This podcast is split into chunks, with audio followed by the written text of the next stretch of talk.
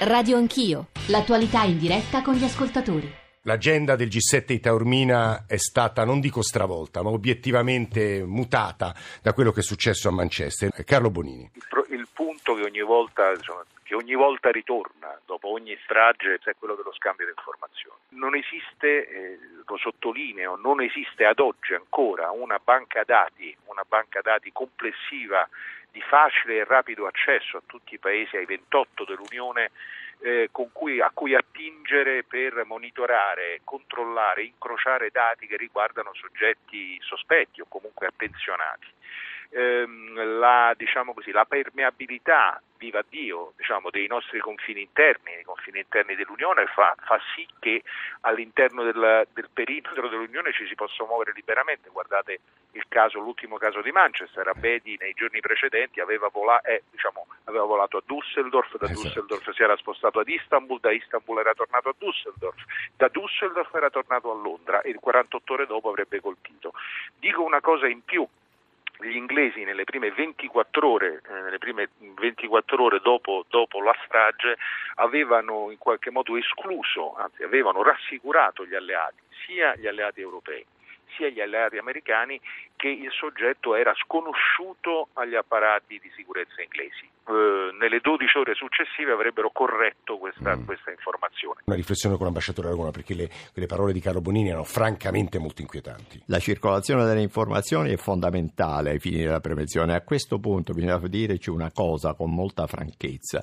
Gli inglesi eh, scambiano informazioni eh, senza remore solo con gli Stati Uniti.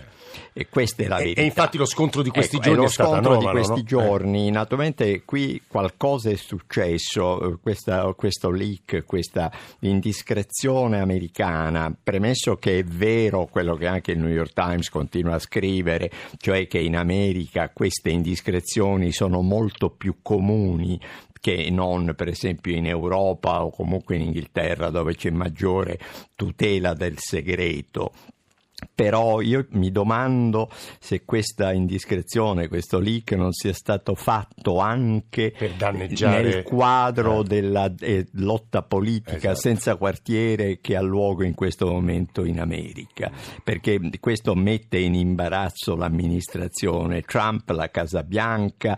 Eh, io sono stupito di questa reazione così furibonda della May, perché io non penso proprio che il governo inglese immagini che questo leak sia stato fatto eh, da qualcuno responsabile, quindi chi lo ha fatto fatto chiaramente aveva qualche obiettivo. Eh sì, que- eh, C'è qualcosa, certamente è stato un fatto gravissimo e eh, la circolazione delle informazioni in ambito europeo è, è vitale, bisogna migliorare. Io, ecco, io tornerei, anzi mi soffermerei su questo, approfondirei questo punto con eh, Nicola Piacente. Nicola Piacente è procuratore capo di, eh, di Como, esperto antiterrorismo internazionale, componente del direttivo del Comitato Permanente sul Terrorismo Interno al Consiglio d'Europa. Dottor Piacente, benvenuto, buongiorno. I 27 paesi dell'Unione Europea eh, sono Paesi membri del Consiglio d'Europa, quindi dovrebbero tranquillamente condividere questo tipo di, eh, di scambio di informazioni a livello di questo network più allargato, quindi comprende i 47 paesi del, del, Consiglio d'Europa, però tra questi ci sono quelli dell'Unione Europea. Sì. L'Italia ha, eh, devo dire, come esperienza interna probabilmente una situazione migliore per quanto riguarda lo scambio di informazioni. Perché? Noi abbiamo questo organismo che sarebbe eh, il CASA, il sì. centro... Il, sì, che è stato riunito tra l'altro nel pomeriggio, subito il giorno dopo l'attentato. Esatto. Il centro di analisi strategica antiterrorismo, che è un esempio virtuoso, virtuoso di eh, scambio di informazioni periodico, sistematico, eh, che comprende i servizi sicurezza, la polizia giudiziaria, addirittura il, il Dipartimento dell'amministrazione penitenziaria, nell'ambito del monitoraggio di quelle che potrebbero essere le attività eh, e le dinamiche di radicalizzazione all'interno delle carceri italiane. Radio Anch'io.